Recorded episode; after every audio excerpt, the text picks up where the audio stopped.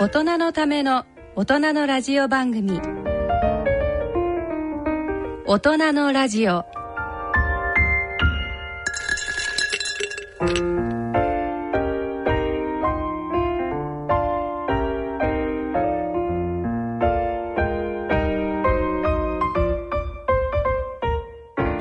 皆様ご機嫌いかがでいらっしゃいますか？大宮時子です。本当に暑いですね。今回は夏の特集と題してお送りいたします。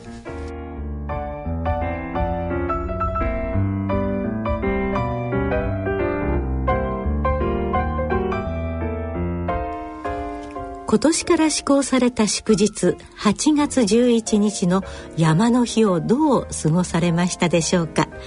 山などの行楽地にいらっしゃる方あるいはふるさとでこの放送をお聞きいただいている方もいらっしゃるのではないでしょうか。今回は夏の特集と題して前半は医師で登山家の今井美智子さんにご出演いただき大人のアウトドアのコーナーをお送りいたします。このコーナーでは山の日制定をめぐってと題してお送りいたしましょう。番組後半は短歌のコーナーをお送りいたします。このコーナーでは学と動員を経験された歌人の岩田忠さんのお話をお聞きいただきます。それでは大人のラジオ夏の特集と題してお送りしてまいります。大人のための大人のラジオ。この番組は野村証券ほか各社の提供でお送りします。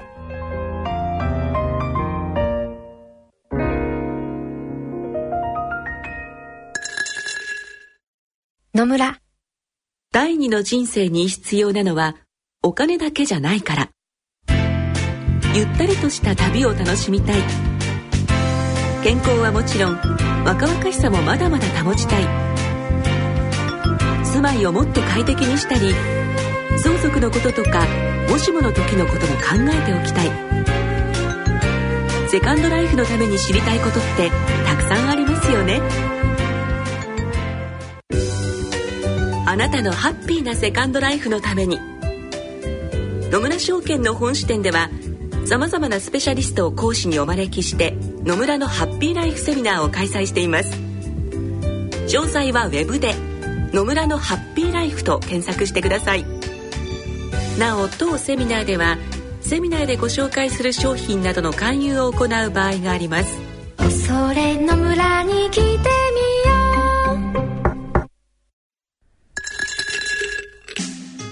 う。大人のための大人のラジオ。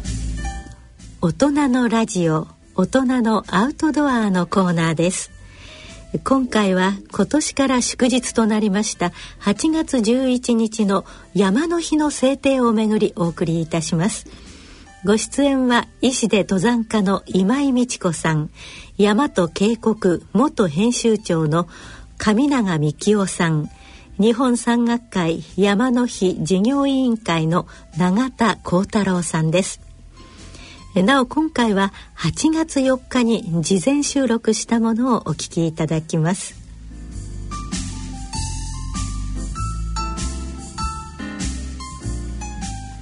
えー、皆さんご機嫌いかがですか？大和渓谷元編集長の上永幹夫です。ご機嫌いかがですか？今井美智子です。この時間はアウトドアをテーマにお送りいたします。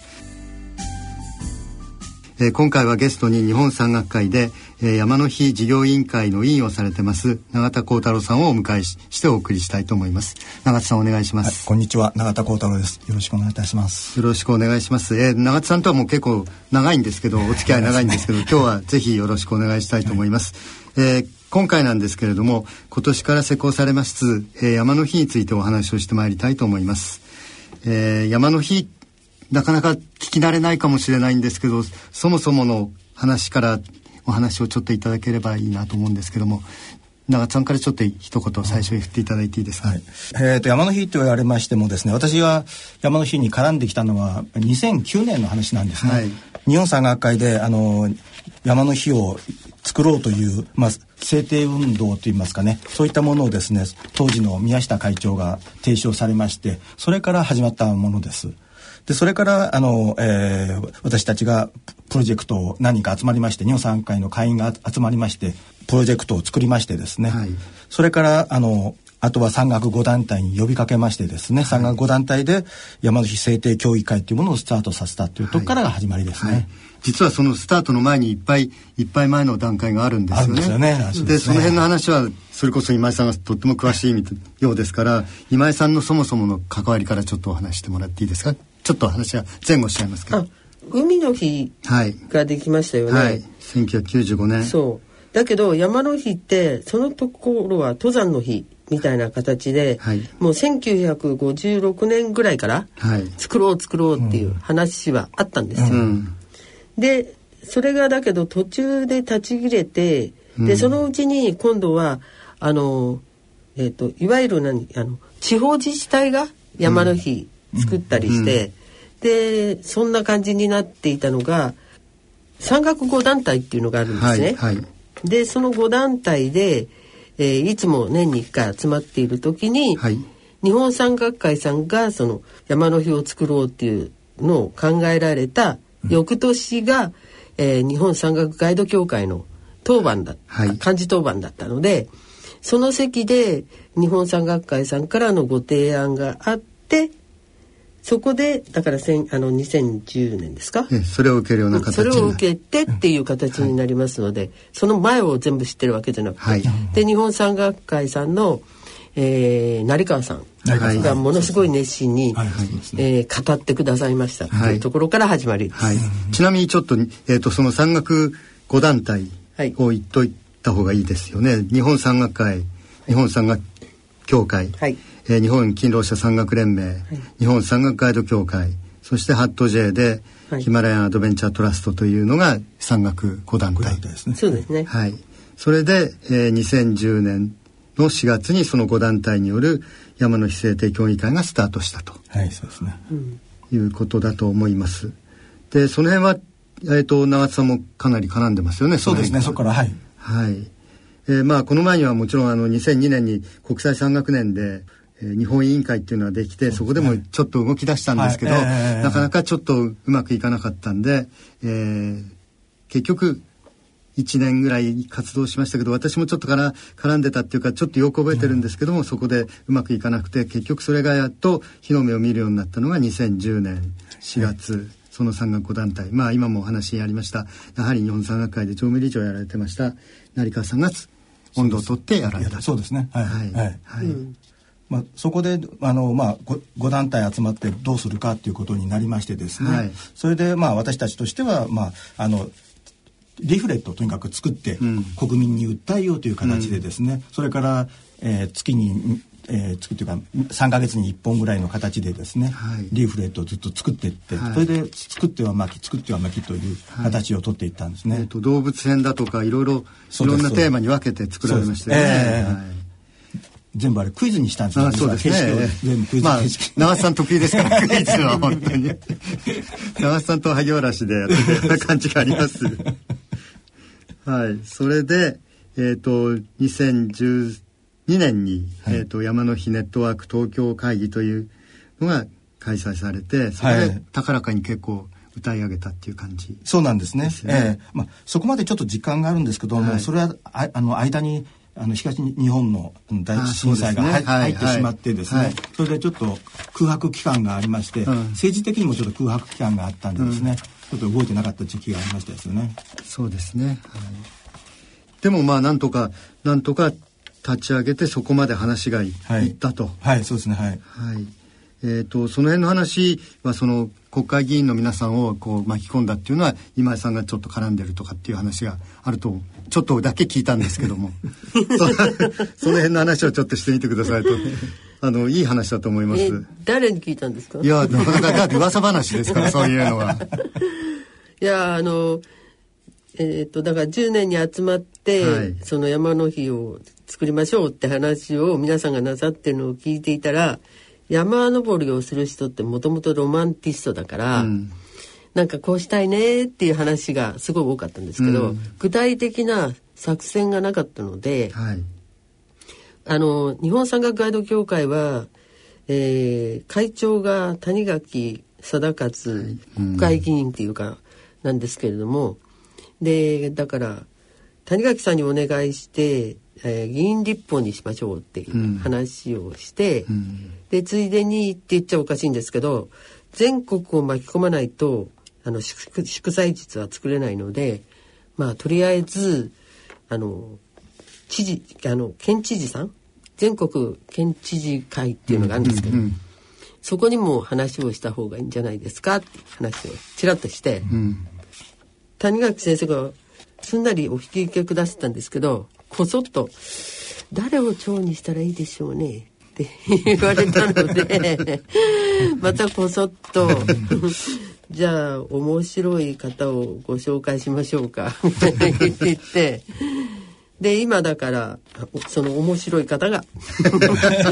超 でもいいじゃないですかもう有名な方ですから。なってまして、はい、であの議員さんたちが非常に熱心に全党派要するに、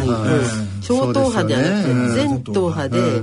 100人から最終的に120人規模でお集まりいただいて、3か月間1週間にいっぺんしっかりと勉強してくださって、勉強会開いてくださって、それからじゃあ作りましょうっていうので、えー、日にちを決めるっていう段取りにして、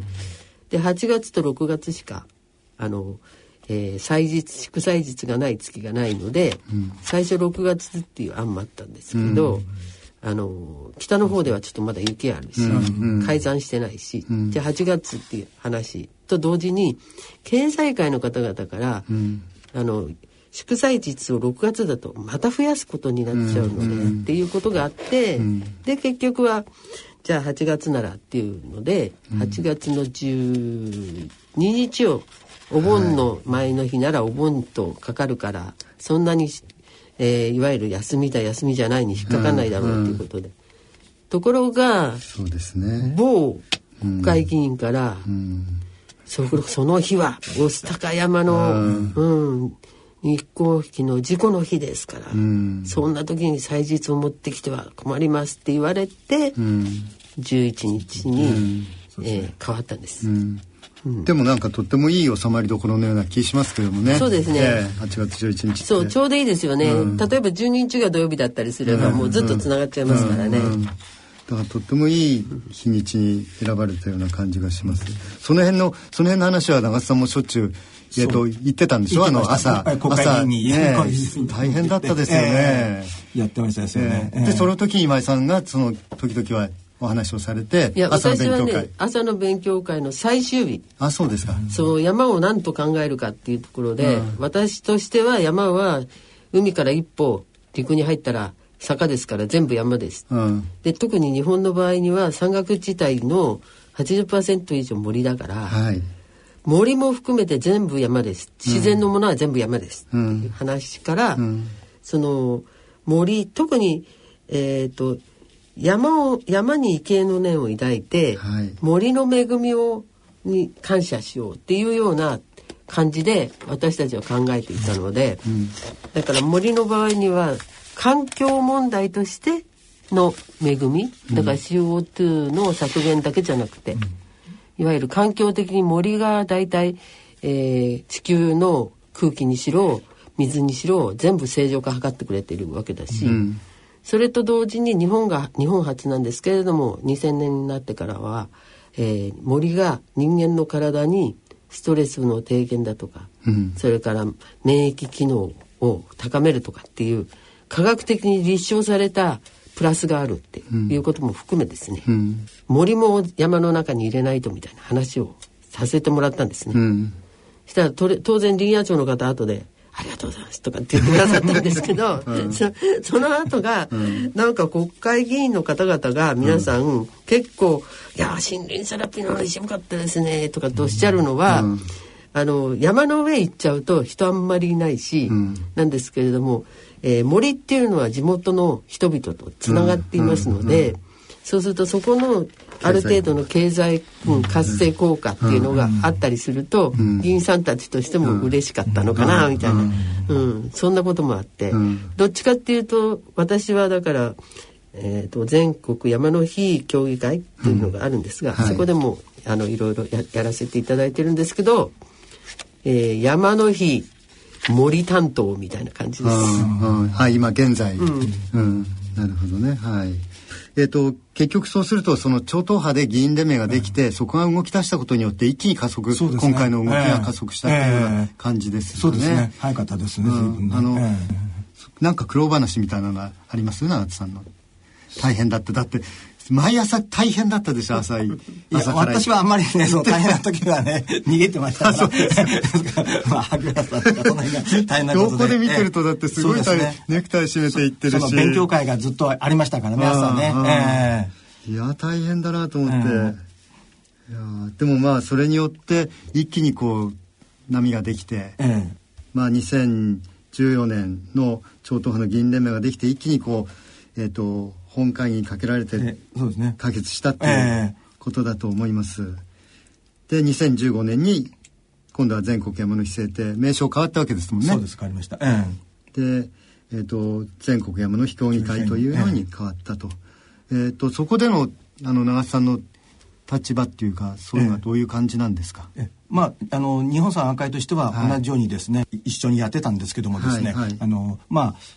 基本がだからガイド協会さんの方でが中心となっていってましてですね、はい。はい、あのまあ、日本産会の方では事務局というのがちょっと作れませんでしたので、はい、そこで事務局をあのガイド協会さんの方で事務局を作っていただいたんで、それで私たちがそこに協力するという形にはだんだんなっていくんですね。うんうん、であの、えーと、と3月にですね全国山の日フォーラムっていうのを、はい東京フォーラム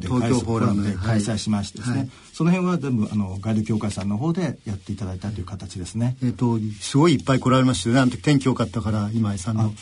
そうですね。1万8000人。人いや、すごいですね。えー、確かね、1、えっ、ー、と、1日目が1万8000人で、2日目が2万人だったかな。あ、そのあの、うん、両方とも、あの、大盛況で。あすごかったですもんね、人いっぱい。普通のなんか国際学会とか開くよりも大規模でしたもんね。あすごかったです。人もすごかったし。ブースもたくさんあって、そして、あの、テーマっていうのも、あのトークショーがあったかと思うと、うん、なんかそう来、うん、いろんな多岐にわたってそうそうそうそう。そういうの野外野外でやってましたからね、うん、であの頃あんまり有名じゃなかったんだけど、ええ、その後今年あのエベレストに登ったあのナスビさん、はいはい。うん、とかもあのえーと、あの時は野口健と那須美の対談を近藤健二がし、あの司会したのかな、うん、みたいな形で、うん、山屋同士でいろんなことをやったりしましたね。うん、大成功だったですよね。でで次つながっていくのが、まあ、今回の山の日のそうですね。イベントっていうことですかね。ね8月11日のイベントになります、ね、はい。はい、松本とそれから、えーと、上高地でやられるイベントが2つのイベントが中心になってくると思いますけれども。まあ、だから今回が第1回山の日制定、記念大会。記念大会ですね、うん、もうもう終わってるんですよね。実際に放送の時に、はい、そうそうみたいです、うん、はい。もちろん皇太子殿下、まあ皇室はもうもともとずっと、はい、あの山がお好きだっていうか。でも皇室ってすごいなって思ったのは6月の2日に、うんあの皇太子殿下と政子妃殿下が千葉大のフィールドセンターを訪れられて、はい、でその森林浴の科学的なあの研究のまあだから日本で第一人者だから、まあ、世界第一人者になっちゃうんですけれども、はい、そのせ宮崎先生という先生のところに来てでそのいわゆる実験のやり方と、うん、その心理医学の内容を、うん、あの聞いてお帰りになったんですね、うん、だから山の日をに備えて、ちゃんとそういうところまで抑えて、抑えるっていうのが皇室なんだと思ってびっくりしましたよ、すごいですね、うんはい、あのありがとうございます。あのちょっと日本産学会の話もしておいていただきたいので、えあの、え長津さんもずいぶん長く日本産学会にもあの在籍されてて、まあ、20年ぐらいですけどね、いろいろ、いろいろやってらっしゃると思うんですけど、はい、えっ、ー、と日本産学会の活動で特に、親子登山教室っていうのをよく、はい、あの立ち上げられててやってらっしゃったと思いますけども、はい。はい、今まで親子登山ってあんまりどこでもやってこなかったもんなんですけども、はい、えー、初めてやらせていただきましてですねホームページを作ってるんですね。はい、えー、で、えー、ホームページであの親子登山につきましてですねいろんな、まあえー、情報を上げていくという形でですね全国の、えー、コースですね山のコースをずっとそこに掲載させていただいてですね、はい、今130ぐらいの山のコースを出して、出してます。それとまあ、えー、いろんな登ってる方のお話を聞いたりとかですねそういう団体の話を聞いたりとかそれから山の注意みたいなもんですね。その親子で登るための注意を書いたりですね、はい、そういったものでで、まあ、ホームページですので結構そのアクセスの方が多くてですね、はい、日本山岳会の元のアクセスの10倍ぐらいは アクセスがあるぐらいで、ええ、それではもう成功してるんですけども、はいはい。ええ、とってもいいですよね。中身もいいしあの楽しい、ええ、楽しい絵がいっぱい入ってるし、絵をですね、ええ絵をたくさん入れましてですね、はいまあ、子どもさんにも大人の方にも楽しんでいただけるという形で、はい、クイズとかたくさん入れてですね、はい、やってます。はい、えーはい、まあもともとが、うん、あの山の日を制定しようっていう時の、はい、あの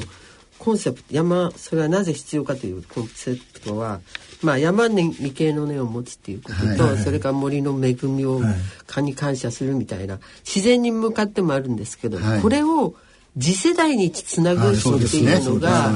ありますので、やっぱり親から声ちゃんとつないでいかないといけないので。